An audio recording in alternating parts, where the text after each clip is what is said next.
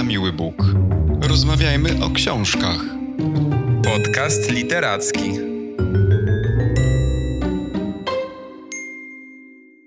Cześć, dzień dobry, witajcie w kolejnym odcinku naszego podcastu. Dzisiaj porozmawiamy o książce, którą czytaliśmy wspólnie. Jest to Powrót do Reims Didiera Eribon. Książka wydana w 2009 roku we Francji, a w Polsce wydana w 2019 nakładem wydawnictwa Charakter i przetłumaczona została przez Marynę Ochab. Cześć Kamilu. Cześć Maćku, witajcie wszyscy w nowym roku. Tak jak wspomniałeś, wydawnictwo Charakter y, wydało powrót do Rans. E, kiedyś mówiliśmy już o książce z tego wydawnictwa, była to książka Czarna skóra, białe maski i tym razem mamy do czynienia znowu z taką, powiedziałbym, ambitną eseistyką z tego wydawnictwa, bo powrót do Rans jest właśnie takim esejem na motywach autobiograficznych i bez wątpienia jest to wymagająco treściowa, treściowo książka, muszę przyznać. I powiem tutaj od razu bez ogródek, y, że według mnie nie jest to też książka dla wszystkich. Na pewno nie trafi do wszystkich ze względu na to, że jest to esej polityczny i pisany przez autora skrajnie lewicowego.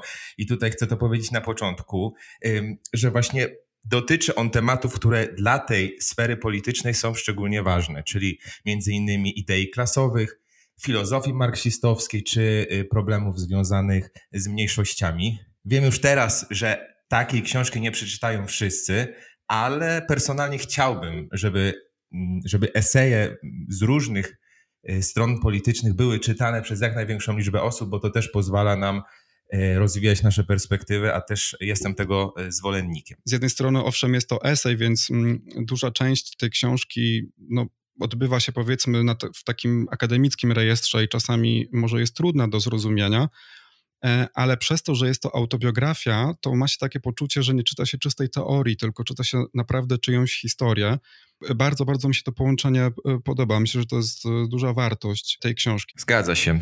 Warto zaznaczyć i nakreślić, jakby jaka, jaki jest kontekst tej autobiografii. Jest to oczywiście dzieło francuskiego twórcy, francuskiego myśliciela, i nie wiem, czy się ze mną zgodzisz, ale jest to mm, biografia nieco tragiczna. O tym zaraz powiem, dlaczego tak sądzę. Po pierwsze, Didier Eribon rodzi się na prowincji, właśnie w naszym tytułowym Reims, e, w rodzinie robotniczej i właśnie w takim środowisku zaczyna odkrywać e, swoją seksualność, a dokładnie swoją homoseksualność. E, więc jak możemy się domyśleć, będzie on odbiorcą licznych drwin, licznych obelg, które będą z czasem zmuszały go do podjęcia pewnych działań, zmierzających do tego, żeby z tej prowincji uciec. Wykorzystuje więc on swój jakby taki wysoki potencjał intelektualny i chce przenieść się do większego miasta, do Paryża konkretnie. Dąży więc jakby w tej swojej historii życiowej do przełamania zarówno bariery związanej z brakiem akceptacji ze względu na seksualność, ale też chce jakby przełamać te duże ograniczenia, jakie na jednostkę nakłada podział klasowy i jego właśnie pochodzenie robotnicze.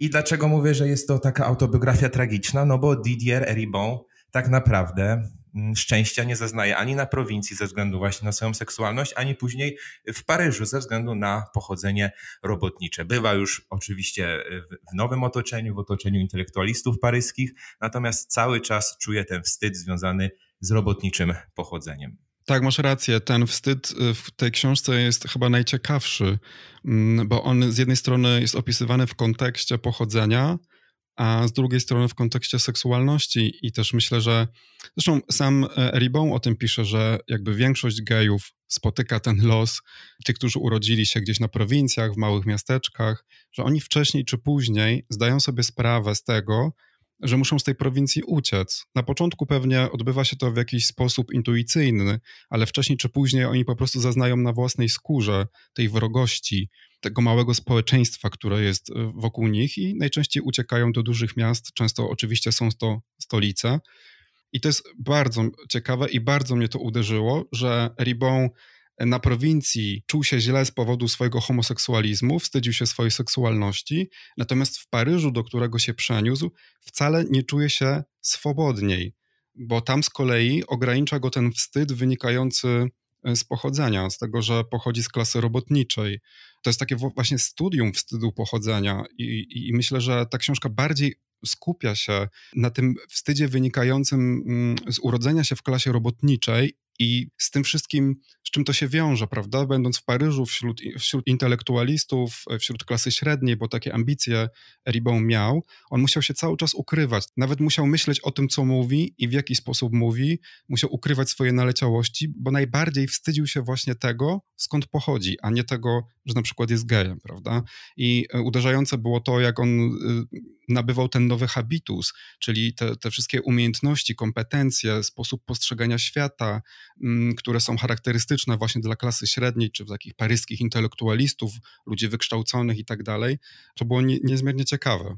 To było zdecydowanie interesujące, ale nie wiem, czy zauważyłeś, że główne przesłanie tej książki jest dosyć przewrotne, bo tak jak mówisz, z jednej strony e, Eribon ucieka z prowincji, ucieka z klasy robotniczej, ucieka od swojej rodziny, ale z drugiej strony mamy do czynienia z ogromnym sympatykiem myśli marksistowskiej, czyli mamy pewnego rodzaju dysonans y, pomiędzy temu, czemu Eribon hołduje w teorii, a to, jak jakby do klasy robotniczej odnosi się w praktyce. Z biegiem lat właśnie staje się wyznawcą wręcz kultu klasy ludowej, w sensie takim teoretycznym właśnie, tworzy abstrakcyjny mit klasy robotniczej, w którym jest ona pewnego rodzaju symbolem najważniejszych cnót, również symbolem walki o równość społeczną, e, co jest przecież najbliższe jemu, również jako gejowi. Tymczasem jego własne doświadczenia z rodziną właśnie robotniczą między innymi wychowanie z ojcem homofobem, braćmi ignorantami, z matką, która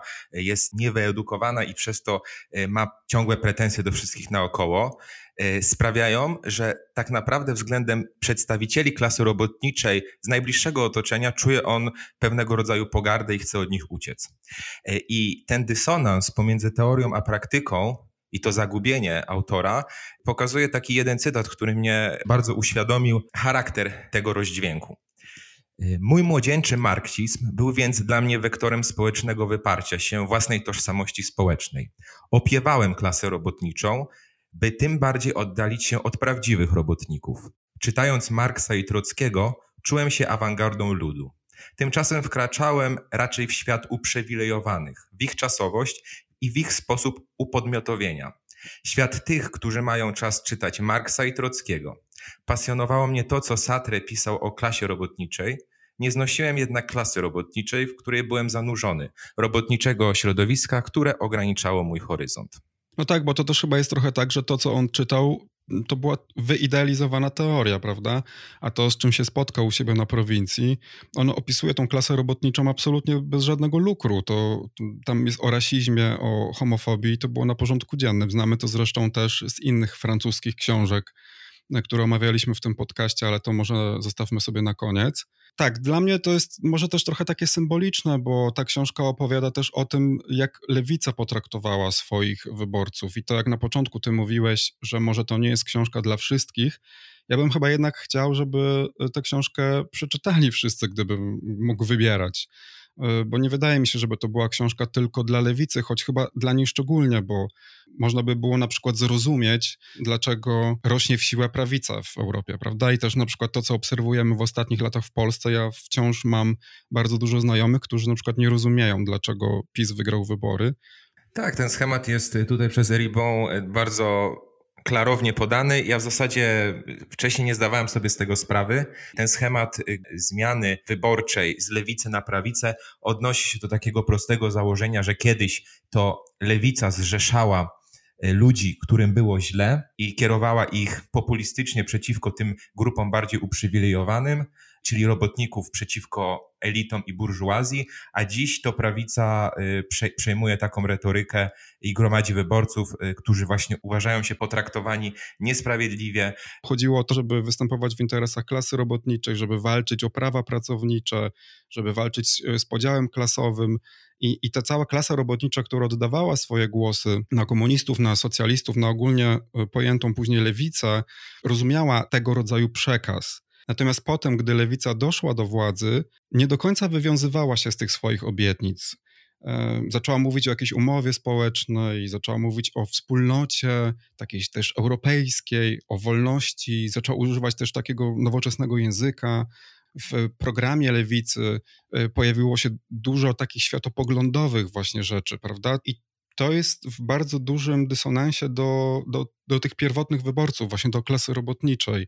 Y, bardzo dużą wartością tej książki i chyba jej też jednym z głównych tematów jest właśnie to, jak ta klasa robotnicza stopniowo zaczęła się odsuwać od lewicy i zaczęła przekazywać swoje y, głosy rodzącej się prawicy, też takiej nawet później powiedziałbym takiej ultrakonserwatywnej prawicy, która nadaje nową tożsamość tej klasie robotniczej, na przykład mówiąc, że nie zwraca się do nich per robotnicy, tylko na przykład per Francuzi, czyli na przykład buduje im taką tożsamość właśnie zbudowaną wokół na wartości nacjonalistycznych. Nie? Zaczynają się pojawiać um, na przykład strach przed imigrantami.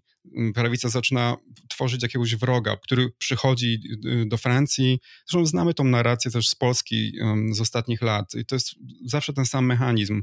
Jest pokazywany jakiś wróg, w tym przypadku imigranci z Afryki e, Północnej, którzy przychodzą, zabierają miejsca pracy, zabierają też e, mieszkania i tak dalej. I ci robotnicy świetnie się odnaleźli właśnie w, w, w takim nowym prawicowym układzie i przekazali swoje głosy. To jest absolutnie ciekawe w tej książce. Tutaj też w książce Ribon mamy wyraźnie opisane zjawisko klasowości i Eribon jest takim ultra zwolennikiem takiego zdania, że klasowość jest w naszych czasach nadal obecna, E, i jednoznacznie jakby determinuje to, do czego mamy prawo, to w jakim zakresie mamy ograniczenia, a w jakim nie, i że jednoznacznie generalnie wpływa na nasze e, życie. Zastanawiam się, czy tak rzeczywiście jest. Mam trochę inne zdanie niż autor. Myślę, że jego historia jest też najlepszym przykładem tego, że tak do końca nie jest, że ta klasowość i ten klasowy determinizm wpływa jednoznacznie na nasze życie. On przecież y, potrafił swoim życiem i swoim zaangażowaniem intelektualnym udowodnić, że można y, z syna robotników stać się wykładowcą uniwersyteckim, bo tutaj trzeba też powiedzieć, że Ribon jest i był y, przez ostatnie kilka lat wykładowcą na uczelniach wyższych. To, co mam do zarzucenia tej książce, a mam niewiele, muszę powiedzieć, to jest to są niektóre przemyślenia autora, właśnie szczególnie związane z tym determinizmem klasowym, że wszystko zależy od, od naszego pochodzenia i że on czuje taką głęboką niesprawiedliwość i obecną wciąż klasowość. Tam jest taki przykład, że nie udało mu się dwukrotnie zdać bardzo ważnego egzaminu państwowego, przez co odcięto zostało mu dofinansowanie i stypendia i nie mógł y, ukończyć swojego doktoratu. I puentuje to takim stwierdzeniem, że, że to jest jakby przykład tej klasowości i, i jego niższych szans ze względu na pochodzenie. Wydaje mi się to troszkę jednak przesadzone i takie ultra jednostronne, bo, bo przecież takie wytyczne akademickie co do zdania egzaminów są chyba klarowne. Jeśli ktoś zdaje, to ma stypendium, jeśli nie, to to stypendium jest mu zabierane. Ale to też jest z drugiej strony fascynujące e, jako myśl po przeczytaniu tej książki, że nie możemy popadać w jakąś skrajność i, i, oddać się jednoznacznie lewicy czy poglądom prawicowym, bo jeśli nie zachowamy tej elastyczności w pewnych kwestiach, to po prostu się pogubimy i staniemy się więźniami tej, tych ideologii. I wydaje mi się, że jakby tutaj myślą płynącą z powrotu do Rhein jest też taka informacja dla czytelnika, że, że autor jest troszeczkę pogubiony momentami. Znaczy, to ja się z Tobą nie zgadzam w tej kwestii, bo ja uważam, tak jak autor, że jednak e, pochodzenie klasowe w dużej mierze determinuje naszą przyszłość i właśnie odwołując się do tego dyplomu, tak jak ty mówisz, że te wytyczne akademickie są jasne i klarowne, Oczywiście tak, natomiast e, jeżeli ktoś pochodzi z klasy robotniczej i nie ma pieniędzy na to, żeby nie dostaje na przykład środków ekonomicznych od rodziców e, po to, żeby sobie w spokoju napisać jakieś doktoraty i musi na przykład pracować po ileś tam godzin dziennie, on tam przecież opisuje, że że wykonuje jakieś takie prace pod Paryżem, później musi łapać pociąg, żeby jechać na uniwersytet i tak dalej. On po prostu nie ma się kiedy uczyć. I wiesz, o to chodzi, że jeżeli nie masz pieniędzy, to musisz pracować. I jak masz realizować program na przykład studiów dziennych, jednocześnie pracując po 8 godzin dziennie? Kiedy ty się masz uczyć? Jakie ty masz szanse w, na przykład w, w, w porównaniu z ludźmi z, z, bogatych domów, urodzonych na przykład w klasie średniej, nie? Później on też y, jasno mówi o czymś, co nazywamy kapitałem społecznym, czyli nawet jeżeli uda mu się w jakiś sposób zdobyć środki ekonomiczne i nawet jeżeli będzie miał dyplom, to nie jest powiedziane, że osiągnie sukces, bo na świecie, szczególnie chyba w dzisiejszym świecie, liczy się coś takiego jak znajomości. Jeśli on nie dziedziczy po swojej rodzinie ani środków ekonomicznych, ani tego kapitału społecznego właśnie w postaci jakiejś takiej sieci znajomości, to jasne, że takiej osobie jest trudniej. Zwróć uwagę na przykład, że bardzo często przecież tak jest, że nie wiem, dzieci y, prawników, yy, sędziów i tak dalej są prawnikami i sędziami. Bardzo często tak jest. Myślę, że jak ktoś by to zbadał i na przykład tak procentowo, nie wiem, może to jest jakiś stereotyp albo mit, nie wiem, ale mam takie wrażenie, że gdyby ktoś to zbadał, to myślę, że wśród na przykład dzisiejszych młodych prawników jest więcej ludzi, którzy wywodzą się z takich prawniczych na przykład rodzin, niż takich, którym się udało, a wywodzą się właśnie z klasy robotniczej. To Eribon nazywa cudem edukacji prawda? Że jakby on jasno mówi w tej książce, że to nie jest tak, że jak się urodzisz w klasie robotniczej, to musisz pracować w fabryce do końca życia, nie? Ale statystycznie, i to jest słowo klucz, jest ci o wiele, wiele trudniej. On mówi, że jemu się udało, ale on to nazywa cudem. Rozpatruje to w kategorii cudu. Więc jego rodzinie, na przykład jego braciom, już tak się nie udało, prawda? I jeżeli chodzi o to, y, że wyjechał do Paryża, to przecież chyba y, pierwsze zdanie w e, epilogu mówi nam o tym, że owszem, on do, do Paryża wyjechał, udało mu się uciec z tej prowincji i tam się odnalazł jako, jako, jako gej, natomiast próbując e, wejść do tego świata intelektualistów, on właściwie poniósł y, swego rodzaju porażkę. I może w tym sensie jest to biografia tragiczna, tak jak powiedziałeś to, na początku, bo mm, nie udało mu się zrealizować jakby tego całego programu, który sobie tam założył. Natomiast jeżeli jeszcze chodzi o te podziały klasowe, to ja też mam takie przemyślenie, że owszem, może dzisiaj jest już robotników mniej, też oczywiście ja patrzę cały czas z perspektywy Polski, no jednak w Polsce ta klasowość po PRL-u, no umówmy się, no, jest zupełnie inna niż gdzieś tam na zachodzie Europy, już na pewno niż we Francji.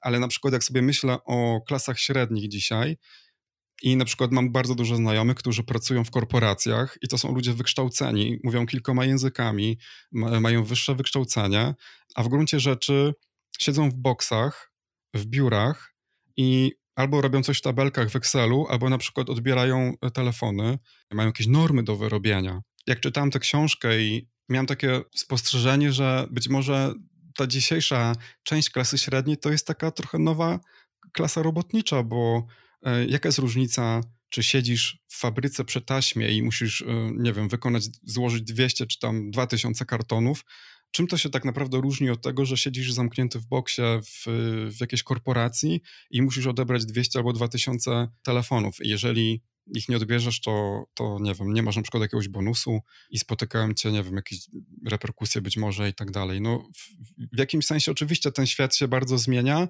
ale jednak wciąż ja widzę takich, wiesz, bardzo dużo analogii.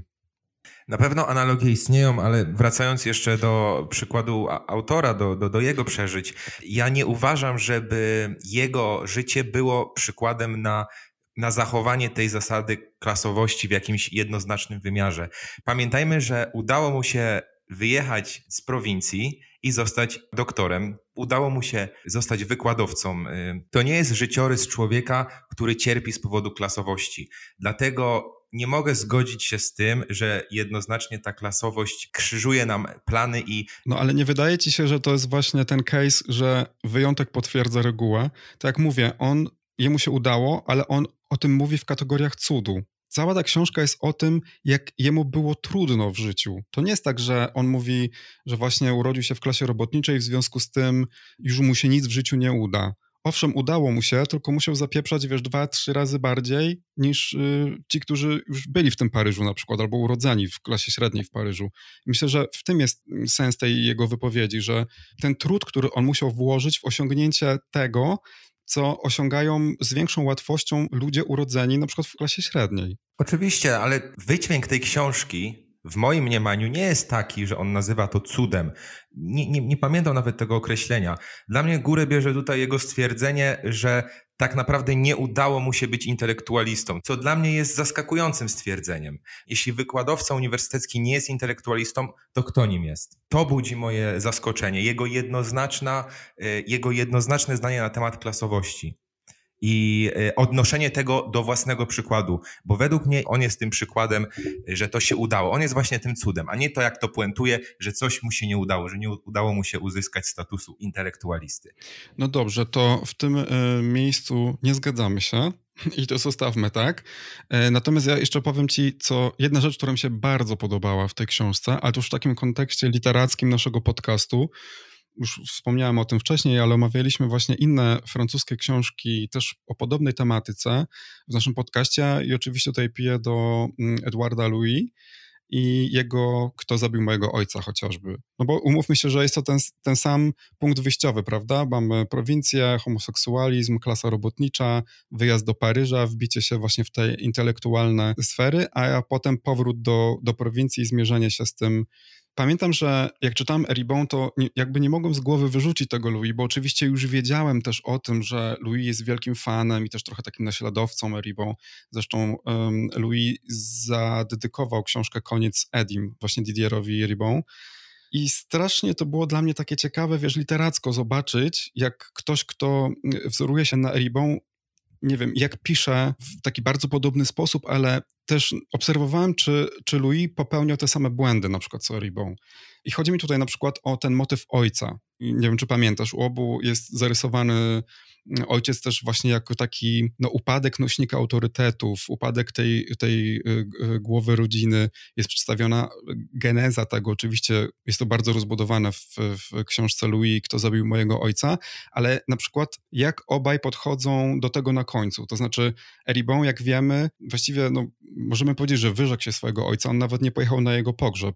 Między innymi też dlatego, że w ogóle swoich braci na przykład nie chciał e, zobaczyć.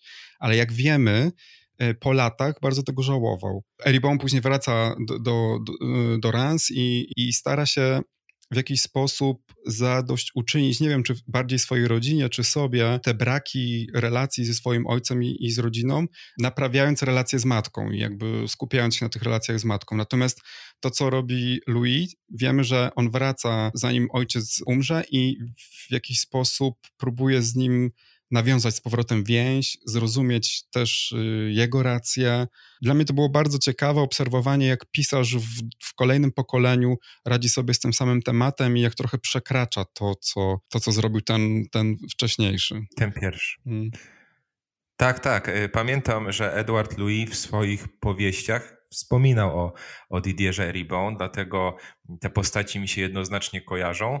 Natomiast Twoja obserwacja jest bardzo ciekawa i, i tutaj jakby nie myślałem o tym, że stosunek y, do ojca Eribon może być jakby takim punktem wyjścia i, i, nauką dla tego młodszego twórcy francuskiego, czyli dla Edwarda Louis. To też jest fajna wskazówka dla naszych słuchaczy, jeśli zdecydują się przeczytać i jednego, i drugiego y, autora.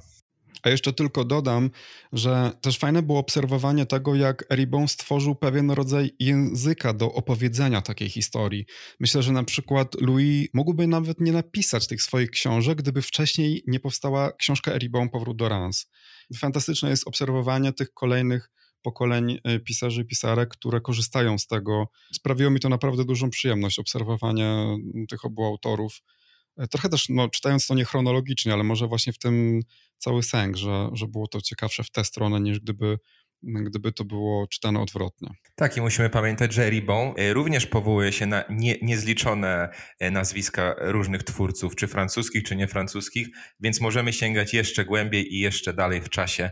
No i chyba wyczerpaliśmy tematy związane z, z tą autobiografią, z tym esejem, przynajmniej na tę chwilę. Maćku, słyszymy się niebawem, a Wam wszystkim dziękujemy za uwagę w dzisiejszym odcinku. Dziękuję bardzo i polecamy powrót do Rans. Do usłyszenia. Na miły Bóg. Rozmawiajmy o książkach. Podcast literacki.